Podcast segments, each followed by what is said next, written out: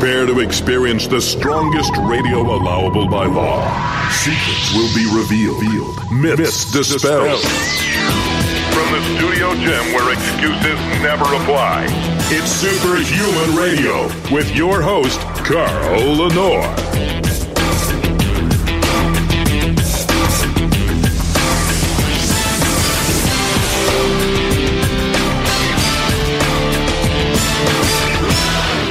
Welcome back to another episode of Superhuman Radio.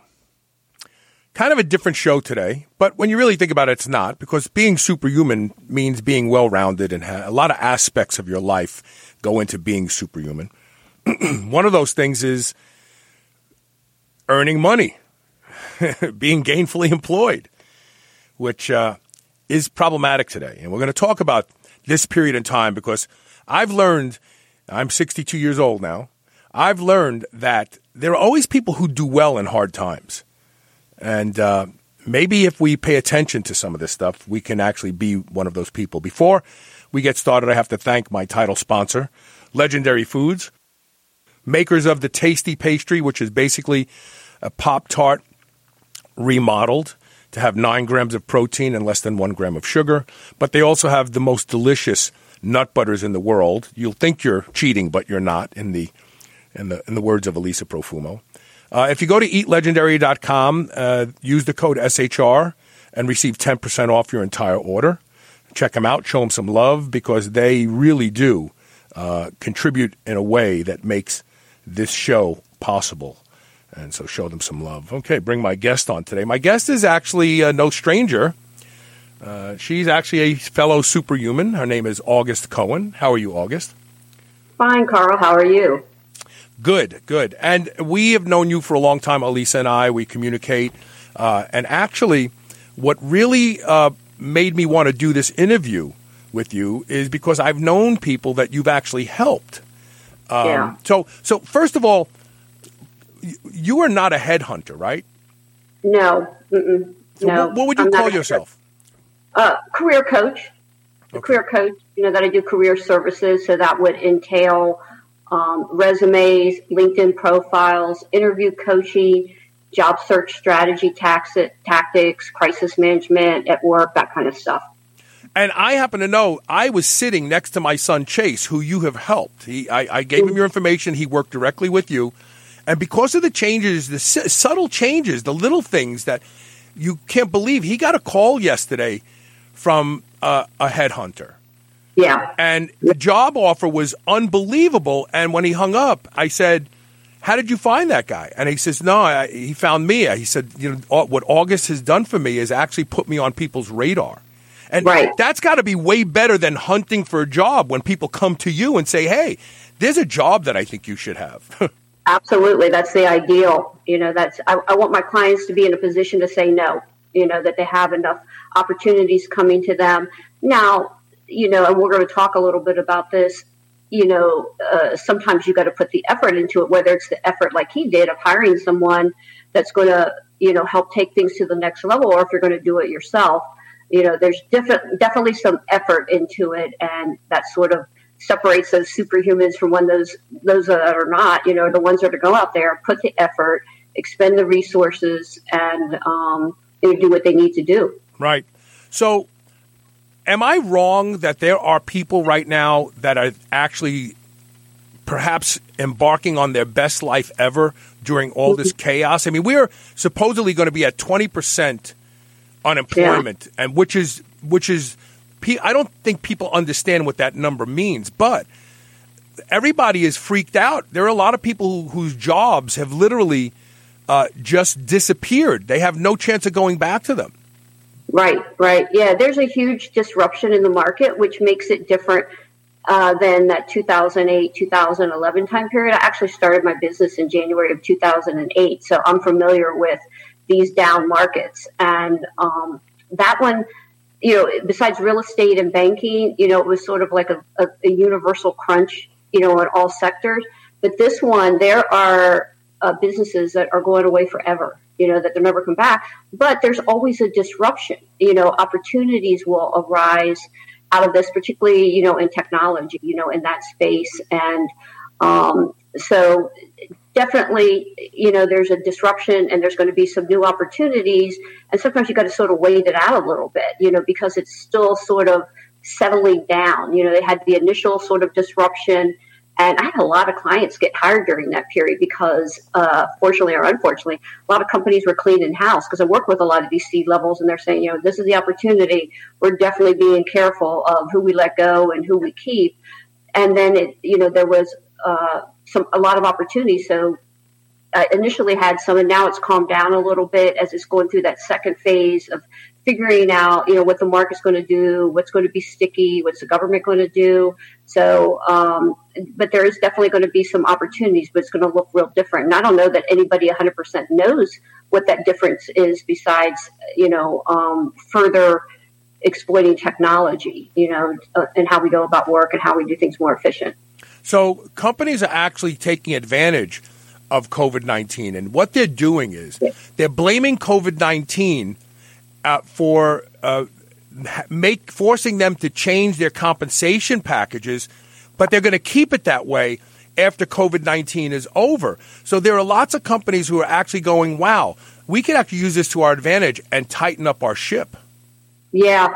Yeah. Well, there's two thoughts about that. One, it's not totally illegitimate that I think, you know, many of the clients I talk to, they would rather be employed than unemployed if a company really does need to cut back instead of close down. If that will allow them to stay in business. But you're right, they're going to, maybe they will try to do that. And I went through this the last time. But as soon as the market picks up, they're going to lose those people, you know, because there's going to be other companies that are like, we're ready to pay. We want to grow. We want to, that's right. very short sighted for a company. Now, I, I definitely think there is a place and I can understand while, you know, like let's, you know, if our profits are down 50% and we need to cut salary 20%, that's a life saving strategy for a while. But if they think they're going to um, be able to extend that when the market comes around. It won't work. It didn't work the last time because somebody will be picking your employees off, or they're they're going to be looking. So. Is now the time for people to consider changing careers, or is now the time for people to look at their current career path and think, how can I make a, a big jump right now and take advantage of what's going on? Well, I'll give the simple answer and then I'll give the complex answer because I know the superhuman audience, you know, are complex thinker. But simply, you know, good times, bad times, the fastest way to another job at the best salary that you can get, what the market will bear, is being as closely aligned to what you're already doing. Mm. So that's you know that's your biggest strength. That's the value you have. That being said, um, you have to sometimes you have to think outside the box because uh, if your industry is sort of like going away, you might have to think about going to another industry. You don't have a choice, you know, if it's not there anymore.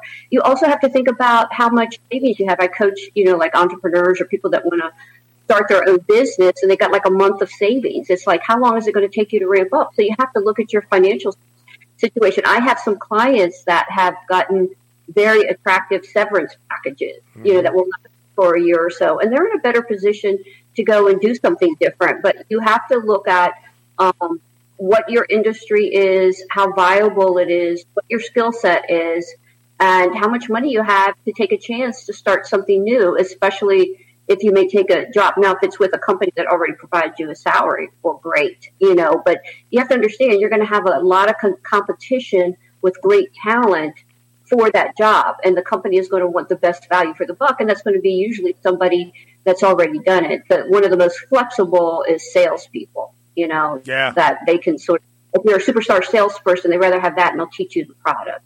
So um, there's not an easy answer to it. But if, you know, if the, um, if your job is still stable or your industry is still stable, but you want to make more money, you can jump, you know, closely aligned.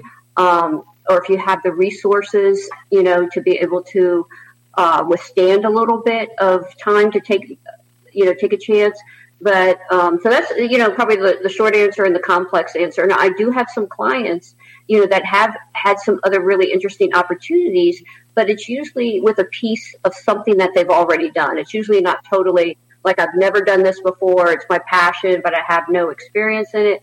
That's going to be a little bit harder. But I've had people sort of what I call the next best thing. So maybe they have their primary skill set um, that maybe the market doesn't even have a use for anymore, but their secondary skill set or what they can parallel over with they could switch. And usually that's activity, you know, to, to be able to usurp somebody that's already in the field. If you're sort of close to it, but not exact, if you work harder, work smarter, work longer, you're going to usurp the person that, you know, is doing nothing. So. Jeff Clifton, Jeff, uh, Jeff, Clifton uh, says, uh, I would think health coaches, personal trainers, and naturopathic doctors will have more opportunities. You would think that, but that depends on the marketplace seeing the value. I don't think that people, I, you know, coming out of COVID, I really thought people were going to say, wow, I better get in shape so next time this happens, yeah. I'm not the comorbid guy. You know what I mean? Yeah. But I don't yeah. think that's. Do you see that happening? Do you see that? No, no, I don't see that happening. And I have a lot of friends. You know, we're in this sort of space together that are really struggling um, with that. Now, if somebody is you know has the the resources and their job isn't affected yeah they're you know investing in their health coach or personal trainer but you know now everything like is virtual so that was a problem too because it was sort of virtual and it wasn't as appealing you know but i've had some that try to you know go online and do group classes and it was really really hard to get off off the ground but i i find like you people are just not grasping that their health uh, is so important now that they could be, uh, they don't have to be a statistic if they could follow, you know, follow a better health path. And we see that. I mean, the media doesn't support it. You know what they're promoting. Even when they go out there and they say that two thirds of the people that die are obese or ninety nine percent have comorbidities. Their, their their solution is just to hide away in the house. You know? Yeah, I know. And, and and the other thing is, you're punished if you even say like like I can say it because I used to be 330 pounds. I had a heart problem. I had all these things, right? So when I say it, I always joke and say, "Look, I'm a card carrying fat person." like, like so, I'm gonna you know I can talk about this, but the reality is even I can't really talk about it the way I want to because someone will be offended, and I, we mm-hmm. have to get past this not being able to talk about real issues because someone will be offended. That that's a real big I know. Problem. I know you know, and that's the the beauty of us finding our own tribe. You know, when we aren't getting that support in the bigger community, we try to find our tribe. Now, of course, there's a whole other conversation about how Facebook and Twitter and all these things are trying to clamp, clamp down the message, you know, eh, you know, feed. So it, again, you have to put that extra effort in because no, we're really we don't have any support out there. So, right, right. Um, you know, we just have to find our own tribe and find our own way. And thankfully, you know, your show is still on the air, and you know, but uh, I've seen many of my uh, friends post things and uh, it's wiped out, you know, or saying yeah. fact check or something like that. So you have to you have to do your own, you know, like in everything, you got to do your own work. Yeah. So, uh, uh, so do you think that people should be looking back? At previous periods of epidemics to see what, you know, because uh, people say, oh, it's never going to be the same, like it's a bad thing. Like, I think we're going to see a lot more people working from home as a result of this because right. employers are going, wow, we don't need all this office space. We were just as productive. Right. Everybody worked from home. So we're going to see a lot more people working from home. So making a small investment in a home office doesn't have to be elaborate is probably a good idea right now, right?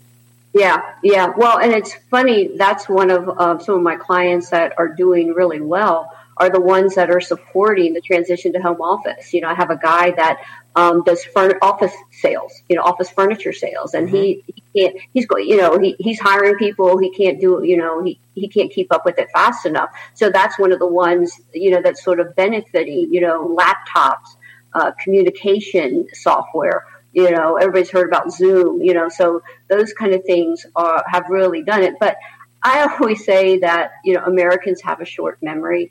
You know anything when you think back to september 11th and you know people say oh we're never going to be the same again.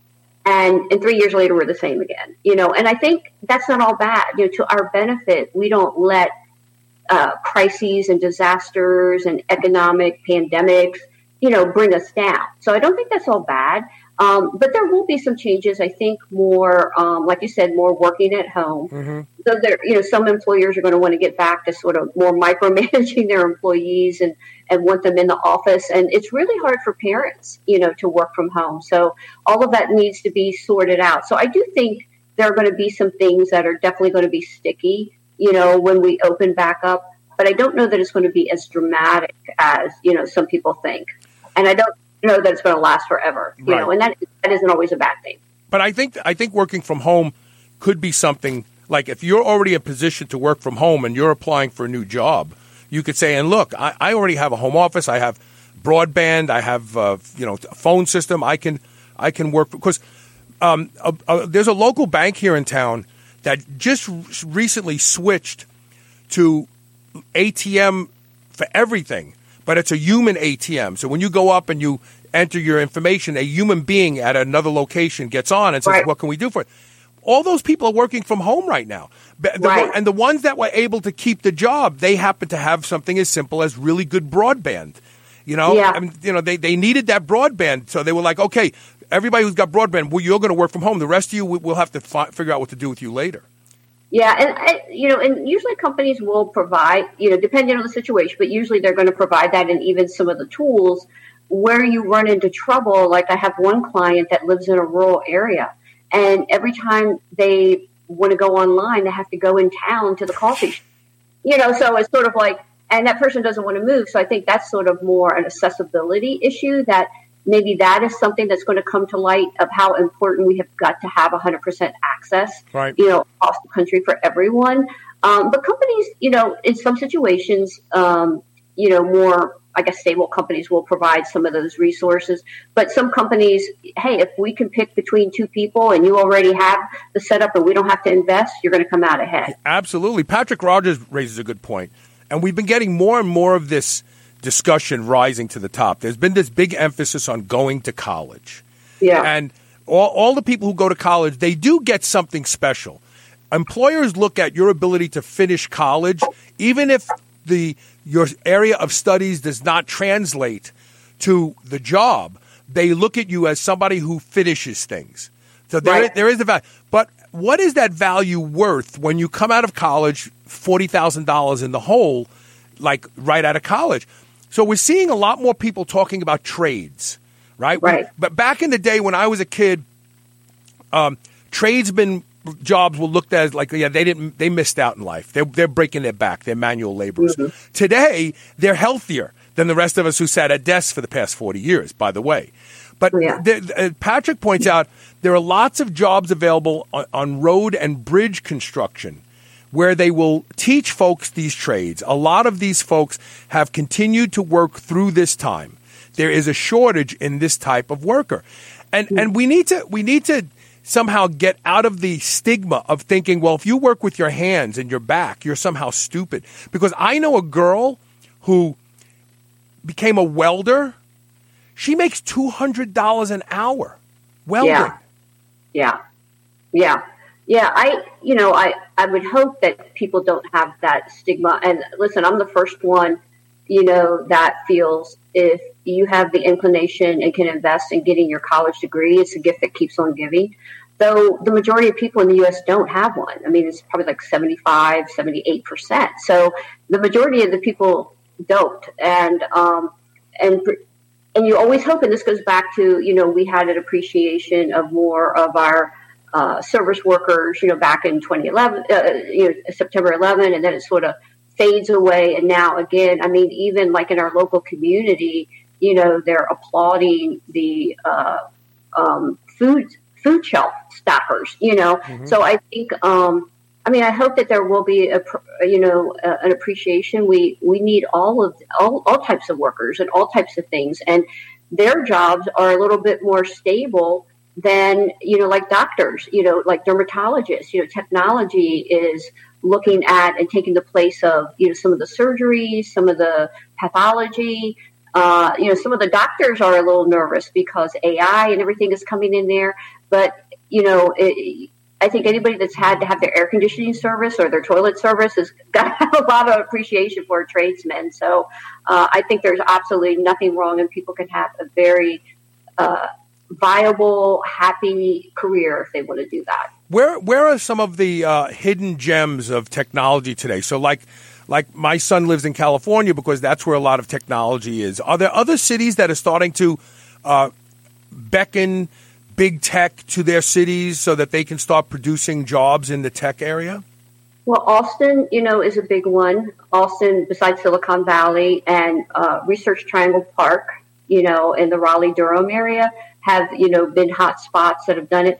But what is interesting is sometimes it's more like a think tank or an area or a business sets up like a warehouse and starts bringing, you know, incubators in. So it's not necessarily uh, a city all the time. Sometimes it's just these pockets mm-hmm. within cities. You know, again, you got to go and find your tribe. You know, almost anywhere. I I was talking to one client, and it was somewhere in Ohio. You know, just a really small town, but they had taken over like a warehouse. You know, sort of like where they, you know, how they have these artist lofts, and they made them like incubators. You know, and there were some great ideas and some businesses coming out of that. So.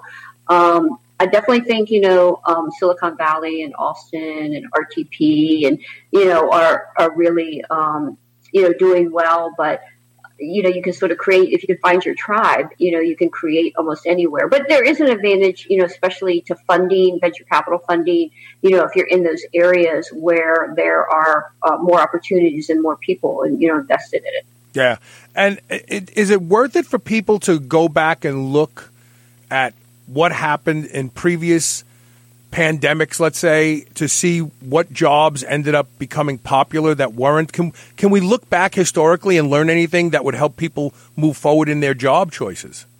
I, I don't know so much because, you know, the, the world is so different. You know, we didn't even have you know technology in you know the Spanish flu. I mean the the thing I think what is not so much the focus on a particular job because we evolve so fast, you know, um, with our technology and everything. It's more the process. Who were the ones that survived? Were they the healthier people, the more ambitious people, the ones that work harder, the ones that are going to invest in themselves or invest in continuing education or trades or whatever? I think that has been consistent. You know, I don't know of any uh, economic crisis, you know, where, you know, even when the government hands out the opportunities, somebody has still got to be first in line and be the harder worker and capture that. But I think it's more of the process, you know, that if you are willing to put in the work and, um, you know, I'll share a story of a client that I had back at the, you know, the, the last downturn.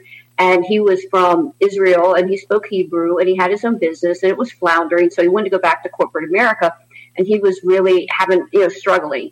And um, he said, It's because I'm Hebrew and it's because I have an accent. Nobody's going to hire me, blah, blah, blah, blah, blah. And I thought it was his crappy resume, but he was convinced it was that. so I said, Okay, so how much is that hurting you?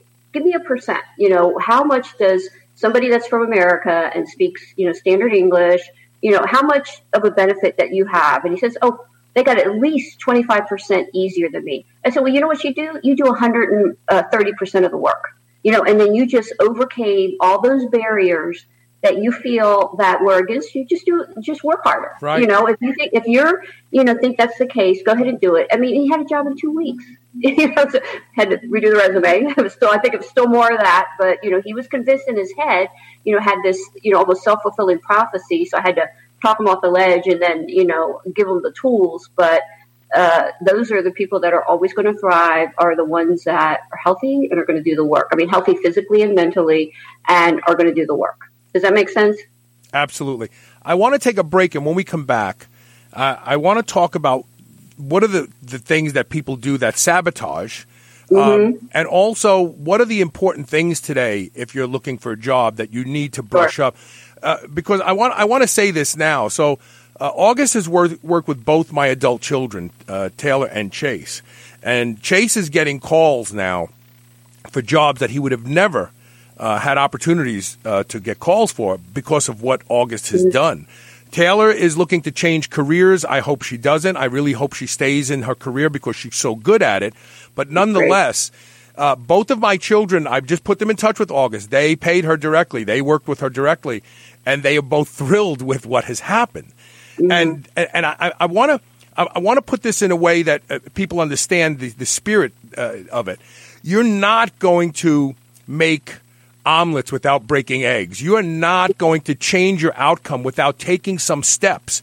And sometimes those steps cost a few dollars. Mm-hmm. But mm-hmm. my son Chase, I was sitting right next to him yesterday. He got a $165,000 a year offer, a job that he's going to go, he's, he's actually going to interview for And he said to me, they called him, and he said to me, this would have never happened if it wasn't for August. And, and, August isn't representing. I said, well, did she send this company to you? He goes, no. He goes, the things that she did when people go and look at my my LinkedIn page and uh, and mm-hmm. my resume, I'm immediately considered a candidate for the job. Mm-hmm. So I want to talk about what are the things that people do wrong right out of the gate when right. they're trying to present Sabotage themselves. themselves. Yeah, yeah, yeah, yeah. All right, we're going to take a break. Stay tuned. We'll be right back.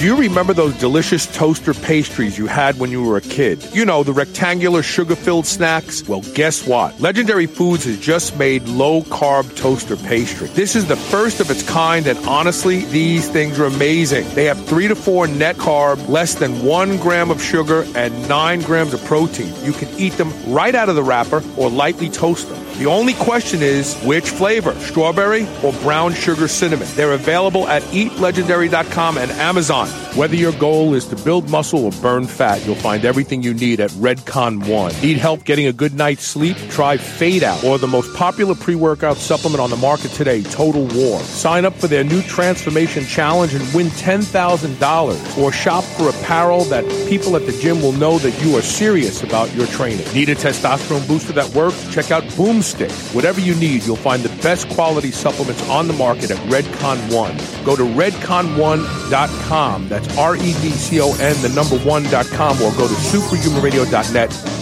and click the Redcon One banner ad today. I love beef. And if you love beef, listen up. I've discovered the best tasting beef in the world, and that's not an exaggeration, at Piedmontese.com. The Piedmontese breed is famous from Italy for being lean and unbelievably tender with half the fat and calories of traditional beef. Even typically tough cuts are tender when it comes from the Piedmontese cows. And for the first time ever, Piedmontese cows are being raised here in the USA. Get two free 10 ounce New York strips when you purchase $50 or more at Piedmontese.com with code SHR. Go to P I E D M O N T E S E com and use code SHR today. You will never eat any other type of beef ever again.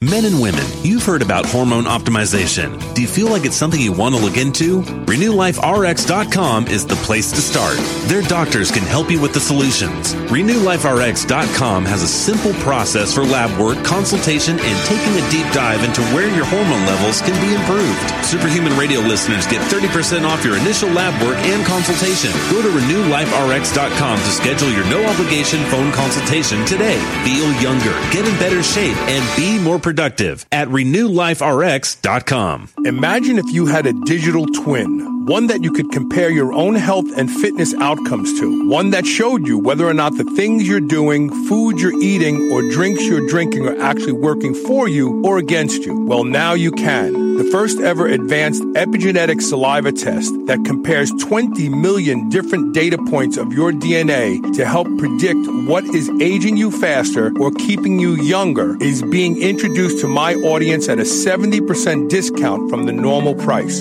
Go to seeds.md slash epigenetic dash test today to learn how to get your own digital twin that will help you take the steps to live longer and stay stronger. Don't wait because this is a limited time offer not available anywhere else. Once these tests are gone, they're gone. Again, go to seeds dot md slash epigenetic dash test today today to learn more. You're listening to the Superhuman Channel. Don't hate us because we feel good.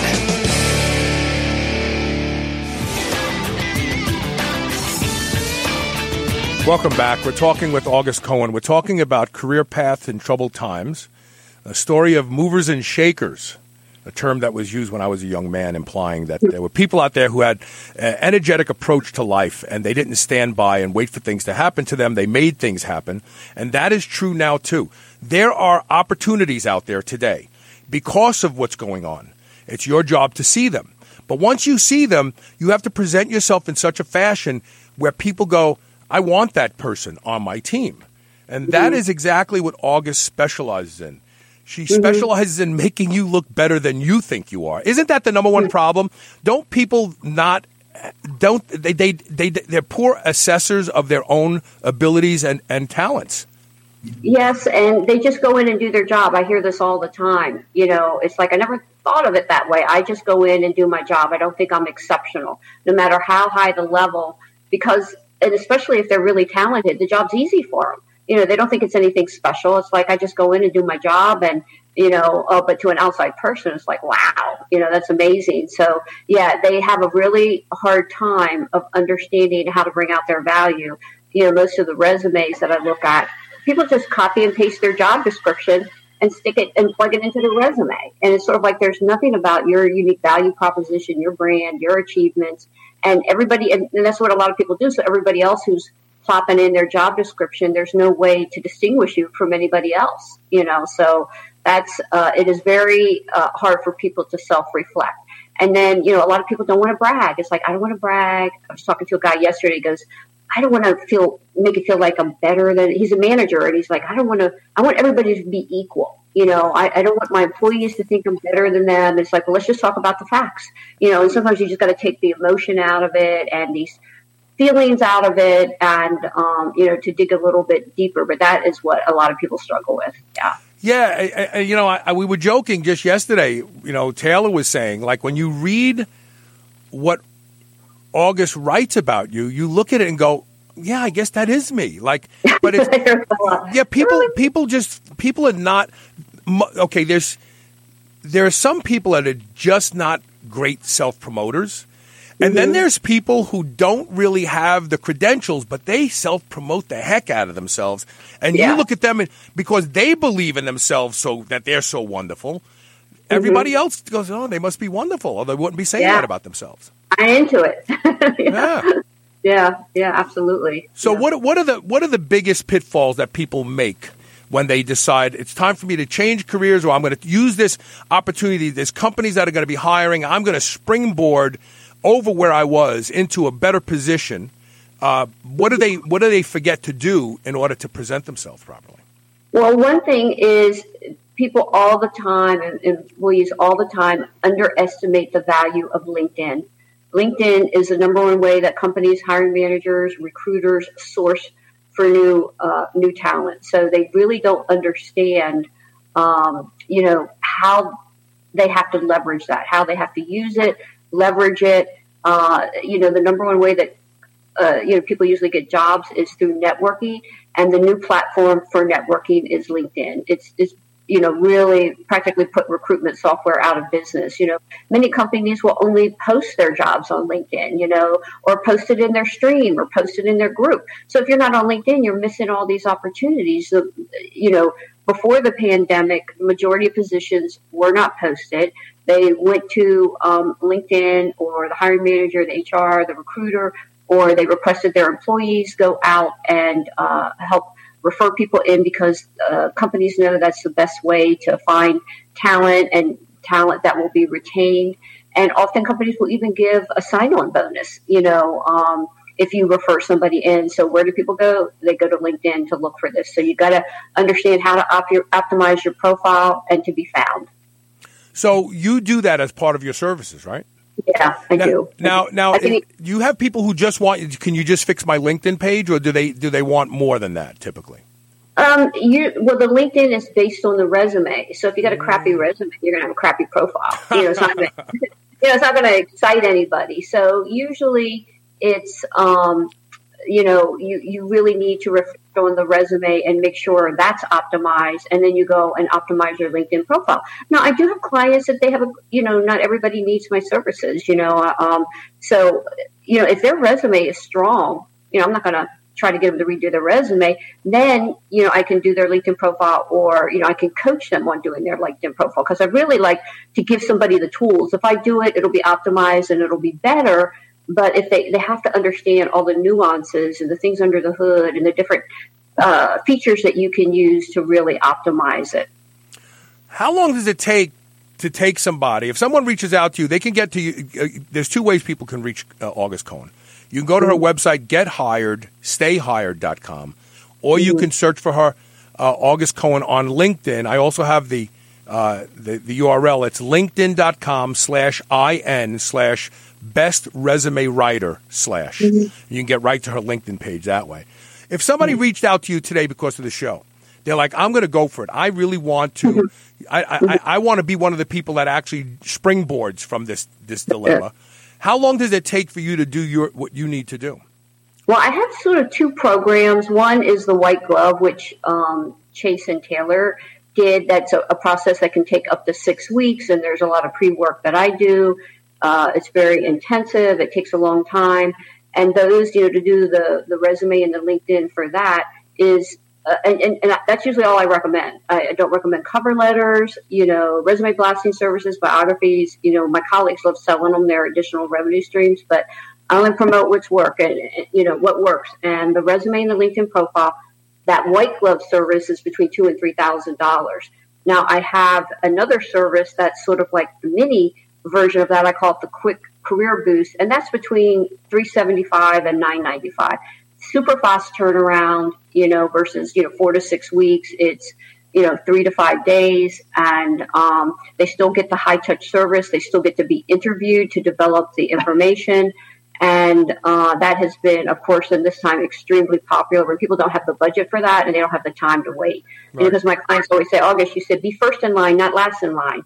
So, you know, right. you got to turn it around fast. So those are sort of like the two extremes of what I do. And also, I have on my um, website, uh, on my LinkedIn page and on my website, because, uh, you know, I'm really focused on LinkedIn now. Right it's, you know, a lot of free resources. I got articles, I got videos to tell you, you know, different things you can do with your LinkedIn. So, um, you know, people are, are welcome to go and, and do that. And I want to do some more this week, but there's definitely, you know, some free resource, resources out there too. So Dave Rambat, uh, I guess he, he just got here. He said investing in home office setup is key to helping your performance stand out. A poor setup can drastically impact performance and could hinder ra- uh, raises or job retention. Companies invest in their office setup to get most production out of a worker, and you need to have the same mindset from your homework area. And, yeah. I, and I do agree with that. And, I, and, and we were talking about that a little earlier that there's, I, I predict there's going to be a shift uh, because a lot of companies are going right now. Like I got a buddy here, Brian, and he's been working from home, and, and I, you know, he's he's part of a very very large company called POS, and they they um, do invoicing for physicians all over the country, and mm-hmm. they all all these sophisticated uh, support things that they they provide. You know, texting when your appointment is ready, and and mm-hmm. he's been working from home for two months. And I said mm-hmm. to him, I said, Brian, do you think that you're going to come back to this office? He goes, we're talking about it. He goes, the, the, the, the owner's like, you know, I got they've got offices for every salesperson in, in Ohio and Kentucky, all around. Like you just get people to work from home, and they're, they're more productive, right? You don't have to drive to work. You don't have to drive home from work. Now there are caveats to that. You know, he's got five kids, and it, so that yeah. means yeah, that means he needs to have. And he does. You know, he's got a big house, so he actually took a place and set it up. And everybody knows that when daddy's working, he's working. You know, he's not there. But uh, I think that we're going to start seeing more and more uh, uh, of employers asking. It may not be a prerequisite for the job, but it could be an extra uh, feather in your cap if they say, "Do you have a, a do you have a good work from home environment?" Yes. What do you got? Well, you know, I've got this, I got that, I got broadband. You know, I got I can do Skype and Zoom and blah blah blah. Okay, great. Like that may be something that's important in the future. Well, I speak, especially if, like I said, if you're living in a rural area where you have all these barriers, that's going to be tough. So it's going to be interesting to see how that changes our demographics. And and what uh, and I concur with what David said. He he said that really well earlier about you know having uh, a really quality home office and. Um, you know, presenting yourself as a professional and everything. But it is interesting. Yeah, I definitely think there's going to be more remote workers. It can be a cost savings for the company which makes you wonder what's going to happen to all this real estate. You know, all this real estate. I mean, there are some companies that have already shuttered their buildings, and we're never opening the building back up. So that's going to be sort of an interesting phenomenon. Um, but I, but I have been through this even in my own career before I started my own business. These phases, you know, um, centralized, decentralized, open office space, closed office yeah, space. Right work from home, you know, don't work from home. So, and they they seem to always go back from wanting you to come into the office because they want to micromanage you. Now, you know, maybe this will be different because this is a health issue, you know, and they don't want the liability or, you know, the cost involved with sterilizing these environments, you know, because they're probably going to think they have to do it forever now. So that's an interesting factor. I mean, there's a lot of unknowns, but yeah, I definitely concur there's going to be more people working from home. You know, will it last forever? I mean, it's, it's so much better for the environment, for time, but it is a challenge for some people, and some people don't like it, and some managers do want to micromanage you a little bit more. So I think it's it, it's going to level itself out, you know, to the side of more people being comfortable and more companies being comfortable than it was before. But I don't know it's going to, if it's going to be at this extreme. And it's going to be real interesting to see what the real estate market happens. That, and we were talking about that just recently. A buddy of mine and I were talking. There's going to be a lot of office space that's just not going to be rented out. And they're going to mm-hmm. have to do something with that office space, something else. Well, I have a, a client that um, does like temporary space, sort of like an WeWork. He doesn't work for WeWork, but it's a similar kind of thing and they're really you know they're getting interest. They're not like knocking it out of the park but they're doing um, you know they're really expanding it from the model of you know okay um, business. You know sometimes you do have to have people meet in the same thing. You know you you have an employee that's traveling to home office and if there's no home office where are you going to meet? You know so they're doing this sort of you know co-working and these temporary short-term office spaces which um, and they're getting a lot of interest. And so, you know, they're just getting ready. A lot of the companies just get ready to pull the trigger on that to set that up because um, it's more cost effective to only hire the office when you need it. You know, and if you need 20 rooms because you have the sales team coming in, or if you only have two because you're doing a performance review, you know, um, so that's really interesting. So hopefully, maybe some of this empty space can be repurposed. Yeah, you know, it's going to have. They're going to have to find something to do with it because it's just not going to sit out there. I mean, we got the downstream effects of that office space as mortgages, and those mortgages are, are, involved in investment portfolios, and I mean, it's just you know some, yeah. something's going to have to happen. Yeah, um, and, and I was going to say you don't want to underestimate too the social aspects of it. You know, many people, you know, they really miss. You yes. know, they love their kids, they love their family, but it's a little bit too much love, and they love the uh, you know being able to be around you know other adults and talk and not have the distraction and the excitement in the environment, especially people like me, they're extroverts. You know, we get our energy from other people. Right. We want to be out there. So I think, um, and that's why, and I think you touched on this in your show, you know, always a concern of things during this time is suicide and depression and things like that. Um, that I think you know, I don't think we're ever just going to have everybody working at home. There's going to still be some people that love that human connection and want to get in, you know, want to be around other people. Oh, you're right. You're right. Yeah, yeah. You're absolutely right. Yeah, I, I, people love, you know, that's why coffee shops have become so popular. People set their laptops up there and, and sit and work because they're tired of sitting at home and working. They want to yeah. be out with other people. And right. so, no, you're absolutely right. That's an aspect that I really didn't consider because I was about to say to you, well, you know, we have software now that monitors. You know, you check in, it keystrokes. Well, keystrokes, yeah. Everything. Yeah. I mean, I, I I have quite a few people who work for me that have worked for me for years. Like Michael Quantico lives in the Philippines. He's worked for me for ten years, but I work with him through Upwork, which is an outsourcing website. And you mm-hmm. know, and I, I, don't even look at his diaries anymore because he's worked for me for so long that I he's right, you know, beyond yeah. trustworthy. But when I hire somebody new, I go and look. I'm like, wow, they, they billed me for an hour and a half, and they, the keystrokes were like, you know, ten every ten minutes. Like, what were they doing? They just yeah. open the window up and every and keep it alive once in a while, and then, then I'm, yeah. and I'll question like, what were you doing at that time? So we have ways for the micromanagers yeah. to still micromanage you from home. Yeah. But I do think that people will forever want to go to work, especially when you're young, right? Out of college, you can't wait to get into the workplace, go out to dinner after with friends and, and be Happy part of that. Whole, yeah. Yeah. Yeah. yeah. That, that, that's, that's probably one of the reasons that we will not go exclusively to work from home situations.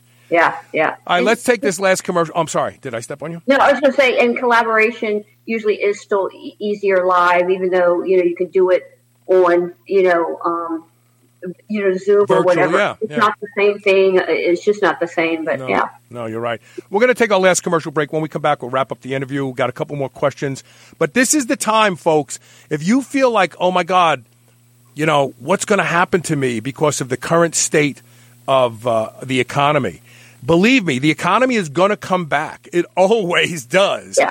But Yeah. where will you be when it comes back? Will you be sitting there waiting for an old job to reopen and hoping that your your unemployment doesn't run out? Or are you going to jump to the front of the line? I love that. I love that, August. You want to be on the front of the line, not the back of the line, because people are going to start getting hired again real soon.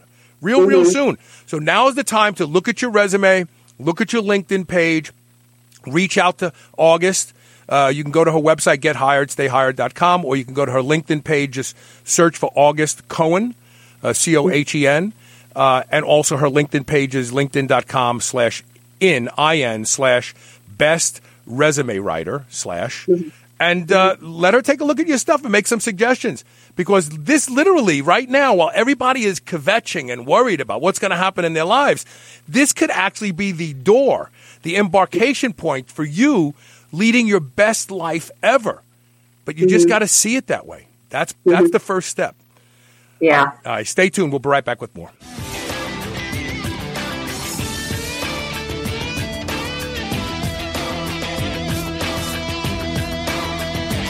Quest Nutrition makes bars, cookies, chips, and pizzas out of complete dairy based proteins. Our products minimize net carbs and sugar without sacrificing taste.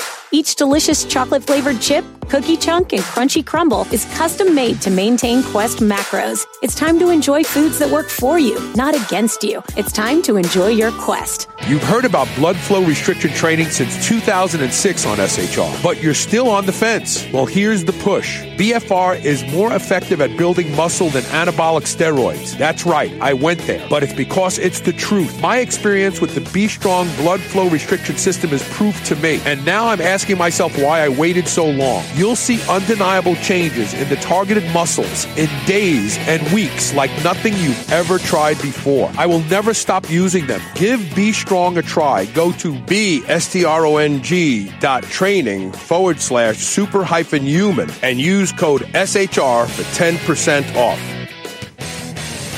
New Mass Pro Synthogen X2 just upped its own legendary game. To distance itself even further from the rest of the pack, Synthogen X2 now has double the key active ingredients. If you've ever wondered what steroid-like recovery feels like, Synthogen X2 delivers. See why others compare it favorably to powerful bodybuilding drugs at synthogen.com. Mass Pro Synthogen. When you train with it, you'll gain with it. Ever wish there was a precise way to gauge your recovery from workout to workout? Or wonder if the money you're spending on your nootropic supplements are actually improving brain function? Maybe you're aging and you're noticing some changes in memory. Wouldn't being able to really test your brain be of great value? Well, now you can with great accuracy with the Brain Gauge. The Brain Gauge lets you test essential components of brain health and track your brain health history and all in the comfort of your own home. Go to gaugeyourbrain.com and use code SHR for $150 off this amazing device. That's gaugeyourbrain.com and SHR for $150 off.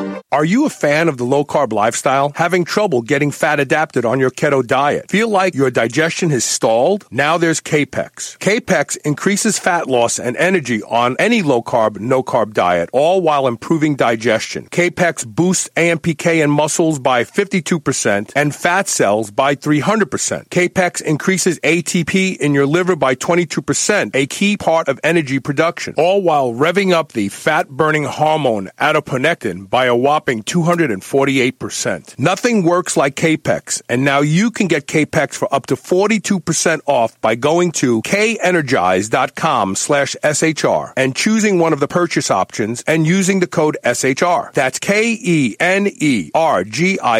dot com slash SHR and code SHR. Hey, this is Carl. For 14 years, you've heard me talk about Can-C eye drops, and they being the reason that I do not need reading glasses at now 61 years old. But I regularly get emails and messages from people who've been using Can-C and having some amazing results. Recently, I got an email from a fellow named Chad, who because he was on dexamethasone eye drops for over six months, developed a cataract. Can-C eye drops actually reduced my cataract to the point where even my doctor has a hard time finding it. I will never stop using Can-C eye drops twice a day. I've been using them since 2008, he says. And you should be too. There is no better way to keep your eyes healthy and seeing clearly than Can-C eye drops. Go to wisechoicemedicine.com today and get on board, and we will both be looking into the future with very clear vision. This is the Superhuman Channel, doing reps with the weight of the world.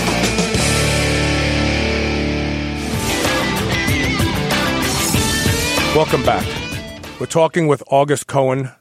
She's helped a lot of people step up their game and find paths to new careers.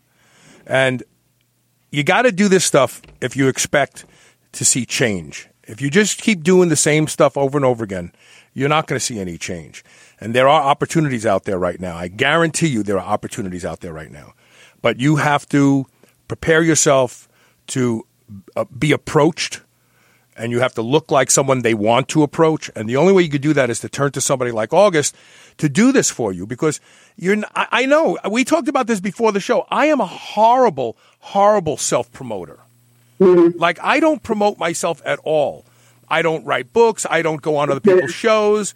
I don't do any of that. So, and the reason is because when I think about it, I think to myself, you know, I'm just this guy who hosts this podcast. Like I'm not, I'm not, you know. yeah. But the reality is that I have peers out there that probably are the same quality as I am, but they are out there promoting themselves and lecturing and stuff like that. So I am a living proof of what not self promotion does for you. I'm 14 years in this behind this microphone, and there are so many people who just launched podcasts three years ago who have much bigger audiences than I do because they're just better at self promoting. You need somebody like August who will do it for you. Mm-hmm. Well, that's really sweet, Carl. But I'd like to give the listener some concrete tips that they can use and, and take away. You know, um, because like I said, not everybody needs to come to you know resume writer, career coach. And uh, one thing, you know, as far as your resume, do not put your picture on the resume. you know, um, a lot of they have template services out there that create resumes and I encourage you not to use a template. You know, it doesn't go through the applicant tracking system well. It's not in the format that the audience likes to see the info. But a lot of them allow you to um, put up a picture, and that is a definite no-no in America. You know, in other countries it's not so bad, but here that's usually an automatic toss. So don't put your you know picture on the resume. Um, don't put the reason that you're leaving or that you left in your resume. I see that sometimes people have a line, reason for leaving. You know, if you need to discuss that, you can discuss that in the interview. Just, you know, taking up space. You don't need to go back to the beginning of time, you know, to that lemonade stand out of, you know, high school, you know, on your resume. You know, uh, you know, it, particularly in technology, you know, eight to 10 years your C level, 8 to 12, maybe 15. It depends. But in each one, you know, that you go back, it's a little bit less info. Um, and again, particularly in, in, technology, some people will, you know, have uh, outdated technologies on their resume. Every technology they, they ever had, you know, just only, uh, you know, what is relevant Lotus, to your next. Lotus one two three. I know. you know, yeah. But you know, it, I see all kinds of stuff on there. I actually have a uh, an article on my website. It's got like about seventeen thousand views now, and it's like you know, great CIO, CTO resumes go beyond technology, so people can check that out there in the tech field. But um, you don't need to go back to the beginning of time.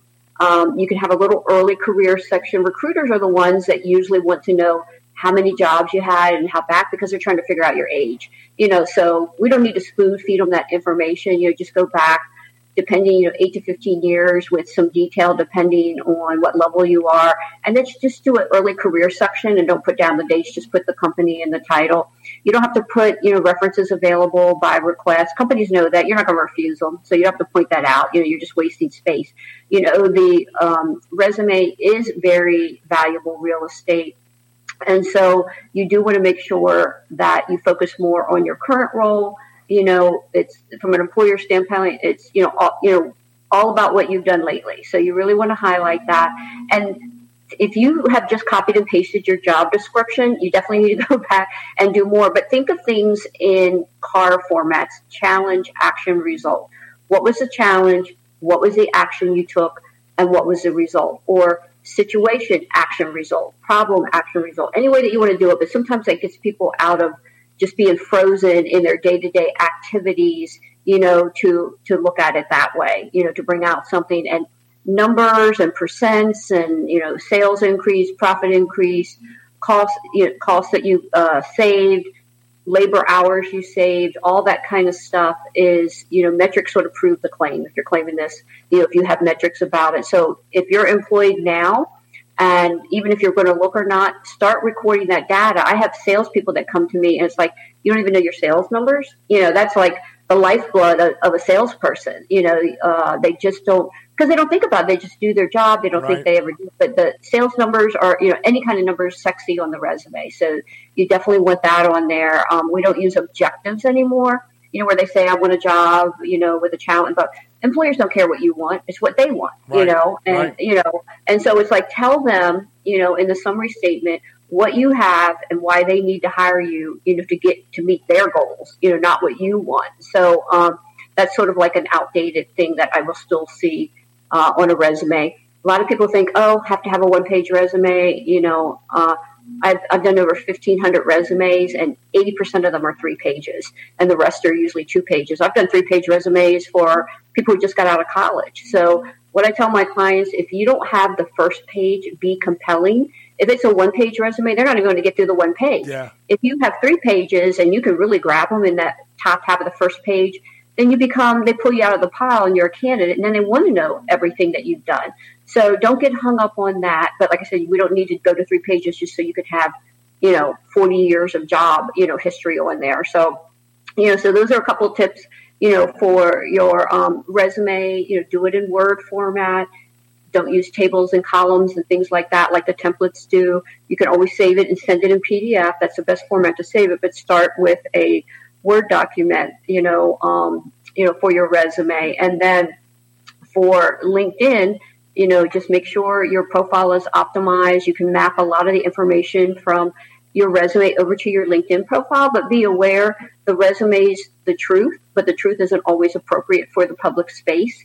You know, I have really high profile clients that they're planning, you know, they're preparing to shut down a division and the media follows their profile, the journalists looking for nuggets. So you have to make sure that your, um, what you put on your LinkedIn profiles for the, you know, appropriate for the public space. So you have to tone it down, um, especially numbers or client names, things like that can be confidential.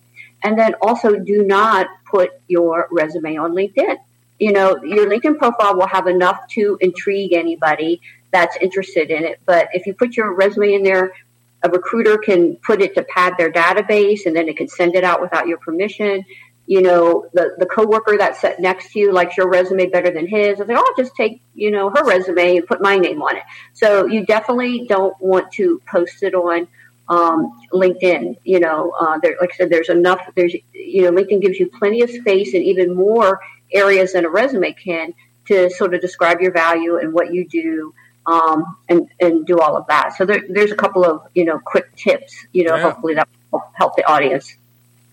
But I got to tell you, the greatest value is someone else looking at your life and your career path and writing that story for you. I, have yeah. learned this in my life. I, you're never going to you're never going to really make yourself sound as good as you are only someone else can do that for you, unless you are, you know, unless, unless you're a, sh- a, shameless narcissist, right? You know, you know, I saved the world in my last job, and you know, but the reality is, very few of us are shameless narcissists, and most of us are humble. We've been taught by our parents to not brag, and be, and this is the time that your parents were wrong. You have to brag, and you can't be humble. And really, I, I, find that letting somebody else, someone else do that because you're not going to lie about them, but you're going to make them sound as best as it can be with, without skirting the truth. Well, what I tell my clients, it's not bragging, it's facts. You know, if we develop the facts of the situation, it's a fact. It's not bragging and whatever. And also, you know, my model is sort of unique in the industry in that I interview clients. I interview the information. 20% of my work is redo another writer's work. And most resume writers use a questionnaire, and often they'll farm that uh, questionnaire out to subcontractors. Subcon- there's thousands and thousands in the industry. They contact me all the time. But I craft all my own projects. But I think that interview because it, you could even ask them a question on writing, like write a CAR statement. They can't think of anything, you know, where I, um, you know, will not let them off the hook that easy. I'm going to keep, you know, um, prodding and do the Vulcan mind meld, you know, to make sure that get all the info.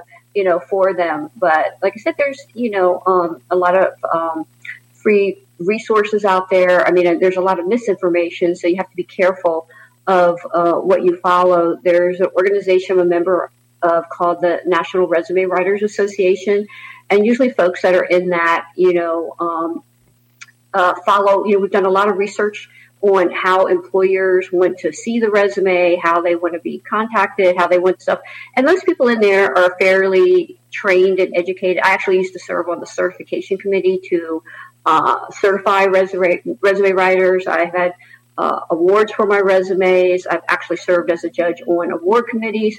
So I really like that um, if job seekers can go to the National Resume Writers Association, they have a search field in there, you know, with uh, different criteria I feel comfortable that they're getting someone with at least some minimal training. Um, and there's even, you know, you can look by a certified writer. So uh, that's another resource that they can use. Go and, to and all of price points. Yeah. Well, I, the, the place to start is to either go to gethiredstayhired.com or mm-hmm. linkedin.com slash in slash best resume writer slash. Mm-hmm.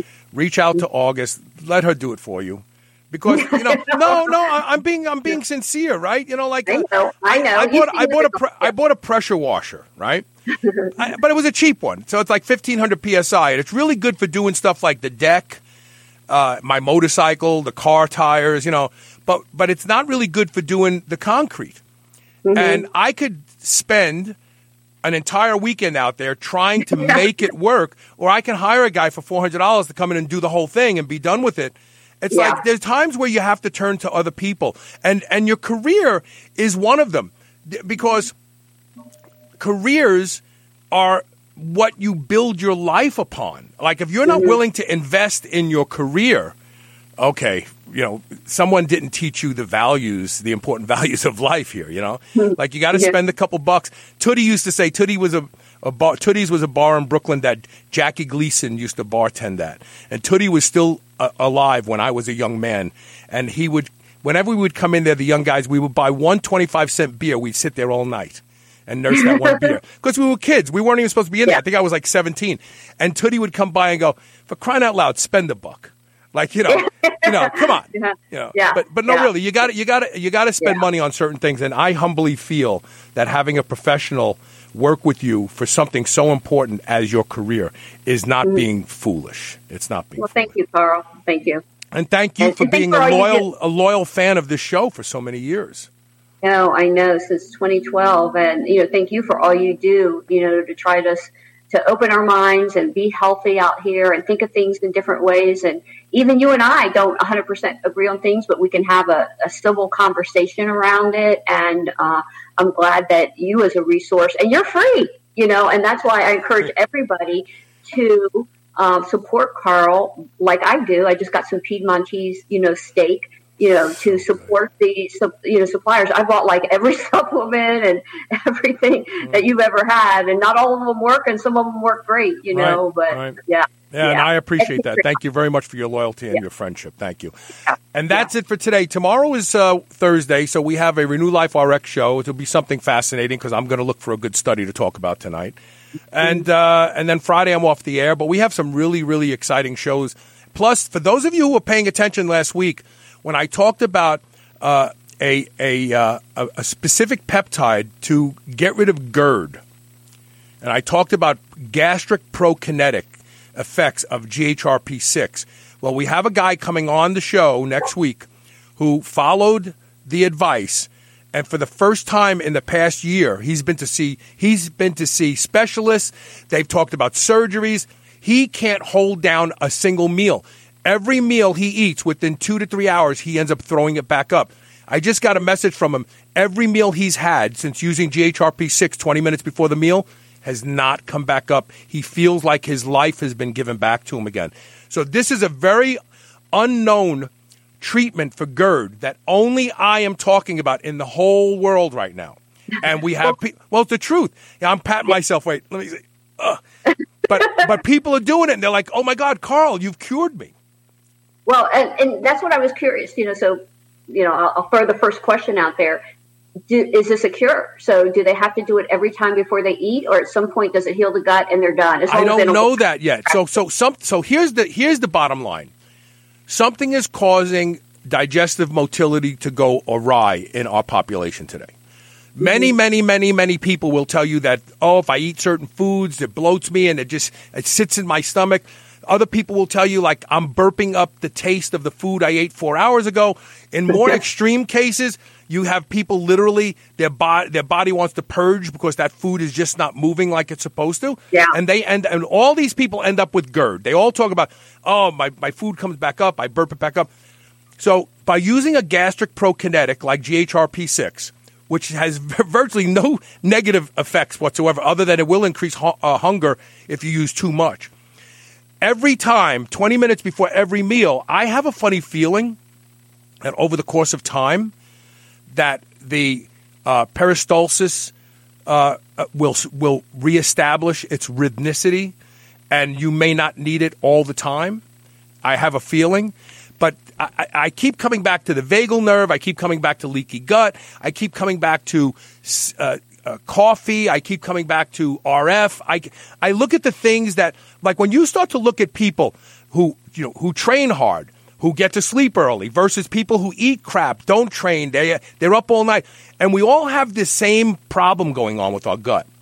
When you try to look at the, the, the lowest common denominator, there's only a handful of things that we all do. We all do, regardless of lifestyle, you know, economic conditions, so on.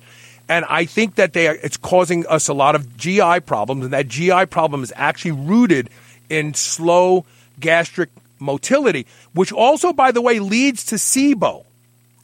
Yeah. Like if your food doesn't move fast, you end up getting small intestinal bacterial overgrowth. But did you know? Did he has he tried different diets? Has yes, he, tried he tried. I even had him stop all caffeine. Didn't do anything. He's tried carnivore. He went strict carnivore. In fact, I think he still is pretty strict carnivore right now. It doesn't matter what he eats. Within three hours, he has to go and throw it up. And the doctors, he's he's had he's been scoped. They they first they said he was a, a, a candidate for the surgery. You know they do that that the uh, esophageal sphincter surgery. Mm-hmm. Then they said he's not a candidate because something else is going on here. Um, has he ever tried Botox? Botox to uh, I don't know if it's to the finger because I years ago there was a psychologist that worked with um, what, what, are the is it the bulimics that throw up um, the ones that throw up you know after they eat and, um, you know, she would work with them. They didn't want to be bulimic anymore. They started eating, but they would continue to throw up. And so they were so frustrated because, like, the therapist didn't believe them and they would go to her and swear, I did not, but that, that muscle or whatever is so trained. So she used, um, uh, Botox to calm that down. And that was just like it worked. And then it, after time, they didn't need to do it because their body was retrained to not have that response. And I had actually recommended to a neighbor who had a child that had a lot of health issues when the baby was born and so had to have a feeding tube and you know all this stuff and then when it got got to the point that they could have real food uh, they couldn't do it you know right. they couldn't they had aversion you know to eating and and the same thing helped with them so i wonder if that well, what, what what botox would do is it would stop the esophageal sphincter from just opening Mm-hmm. But if your food isn't moving, that could be a disaster. I mean, right. if you because if you can't vomit, if you, you try to vomit and the esophageal sphincter yeah. won't open, now you you've got this undigested food. It can't go down. It can't go up. Now you're in trouble. They'd well, it didn't be a problem with those bulimics. You know that she didn't describe. Yes. Then, yes. then we had this whole other issue because you know it's out of my you know above my pay grade. But you know there's probably some whole chain from the brain yes. all the way down. And if that is, if that's the initiator, then everything else is is um, following suit. But if that's not happening, maybe the rest of the stuff won't happen. So we have uh, the, the, the new service we use uh, for our videos. They have privacy, uh, which my other company didn't, and we found this out. So depending on your privacy setting on Facebook, your your name may or may not appear. So someone posted this. Maybe it balances serotonin production. Serotonin over or under production linked to nausea and gastric issues. Definitely, that's not his problem. It's not mm-hmm. Because the, yeah. because you, you it, because food isn't moving at all, and and GHRP six is not increasing serotonin. It's mm. it's a it's it's it's basically shutting off somatostatin. Number one mm. is what it's doing, uh, but it also is a ghrelin. It's a synthetic mm-hmm. ghrelin. So when mm-hmm. you're hungry, when you're really hungry, the gut not only wants food, but it's going to process it fast so you can keep eating until it's not hungry anymore. So what this does, a gastric prokinetic makes you hungry and makes the stomach go, we're here. We're going to do this job. Just send us the food. And it, and it moves the food out of the stomach faster and into the small intestine faster. It does not affect the large intestine or the colon. It just gets the food into the small intestine faster. And that seems to be the problem with some people. Their gut isn't pushing the food down into the small intestine. It's just lingering in the stomach. They feel it, they're bloated, they cramp, they don't understand, they hate eating, and in, and the severe cases, they literally have to vomit the food back up because it's not going anywhere. That, yeah, and then you serotonin. set that pattern. You know, you set that whole pattern, and um, even if you try to do something, you know, like those, uh, you know, those bulimics, that it you know the system is already primed to throw up the food or whatever. Yes, so, yes, yeah, yes. You can calm one thing, but I'll be curious. So he has been using it. Yeah, he ta- he take message. So he's been messaging me every single day, and mm-hmm. I, and I said, "Will you come on the show?" And he said, "Absolutely." And so this mm-hmm. morning, this is what he messaged me. He said, "Every meal, every shake has stayed down today. I can't believe it." Yeah. Yeah. Every meal, every shake. Now, before that wasn't the case. Every meal, every shake, he ended up vomiting back up. Of course, you know when I hear like every meal and every shake, I'm like, ah, oh, I'm wondering what he's eating. You know, but oh no, no, no, no, no. You know, he's a he's a bodybuilder. He's a yeah. he's a he's a very he's a competitive bodybuilder. I don't want to say his name until he comes on the show. Okay. But yeah. he's a, he and he and he's he owns a gym and he's a personal trainer and he knows his stuff.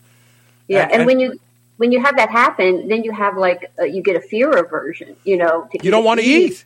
Yeah, that doesn't even help. And if this, you know, by affecting the ghrelin hormone, hormone, you know, that sends some different signals. You know, maybe that could help too. So years yeah. ago, years ago, I said probably ten years ago, maybe longer, because I've been using GHRP six for as long as I've been doing the show. Really? I mean, you have issues with GERD or something? No, no, no, no. It's uh, so you take uh, you take growth hormone releasing hormone and GHRP six together, and it causes a, oh. a, pulse of growth hormone. Okay. So I would use that on and off instead of using growth hormone. Mm-hmm. But I also use GHRP six when I was bulking because I wanted to eat a lot more food. So GHRP six makes you hungry.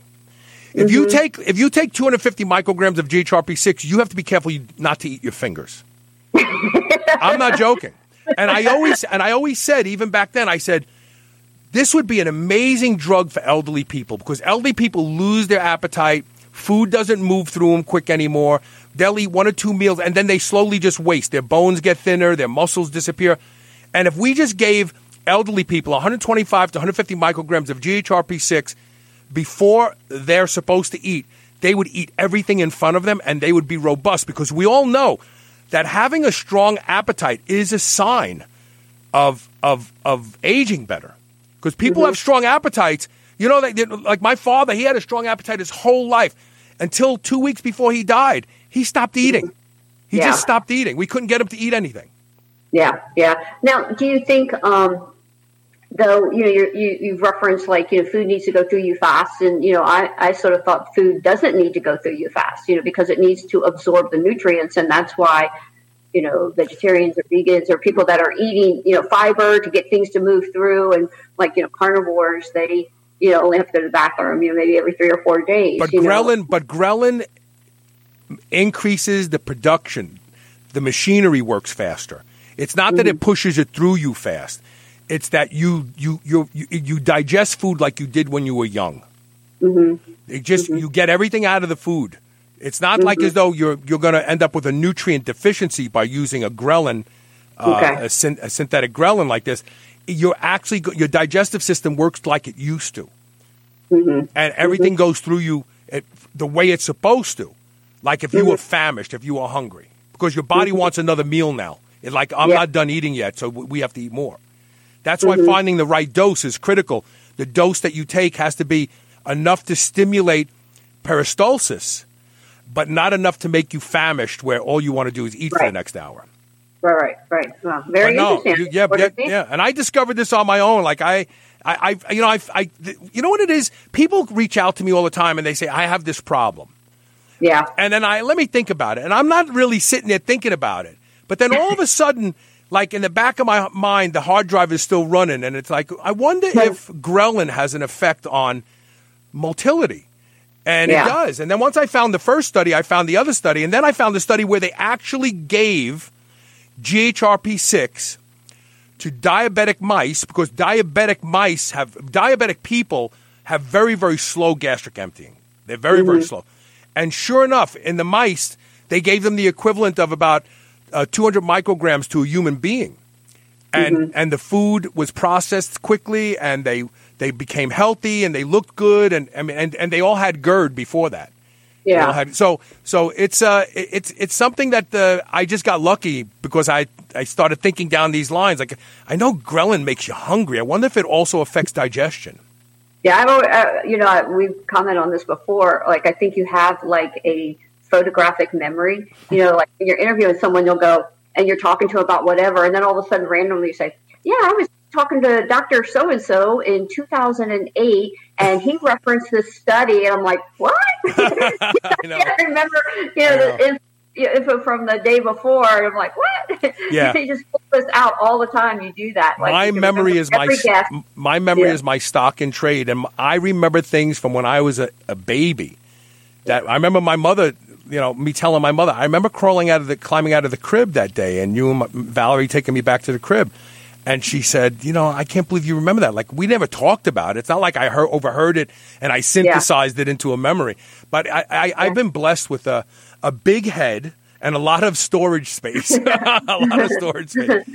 Yeah, Listen, yeah. thanks wow. thanks so much for being here today. This is this is good stuff, and I hope if we help one person in the audience uh, get on to being uh, living the best life they can during these tough yeah. times, then we did our job. Or keep it, you know, keep it employed or getting them, you know, employed fast. So um, hopefully it was helpful. And thank you for all you do. And we'll see each other around Facebook. That's it. Take care. And uh, we'll see everybody tomorrow with more Superhuman Radio. Thank you for watching and listening today.